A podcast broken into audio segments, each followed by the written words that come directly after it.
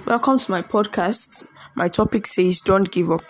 And my verse is taken from Jeremiah 29:11 and it says, "For I know the thoughts that I think towards you, said the Lord, thoughts of peace and not of evil, to give you an expected end."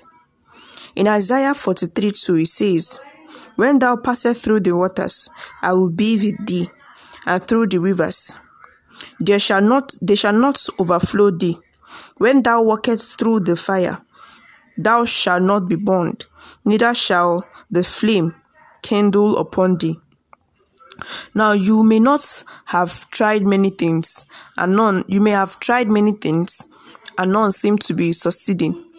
I want to encourage you not to give up. Don't forget your dreams. Don't forget the prophecies that have come forth concerning your glorious destiny. God has a special purpose for your life. It may not look like it now, but if you don't give up, if you are steadfast and you hold on to the Lord, you will soon see it coming to pass in your life. In Jesus' name. I speak peace into whatever storm you are going through. I replace every source of shame in your life with glory now. Whatever the devil is using to steal your joy is turned around for your favor. No more depression in your life in the mighty name of Jesus. Raise your head up high. God loves you and He will make all things beautiful in His time.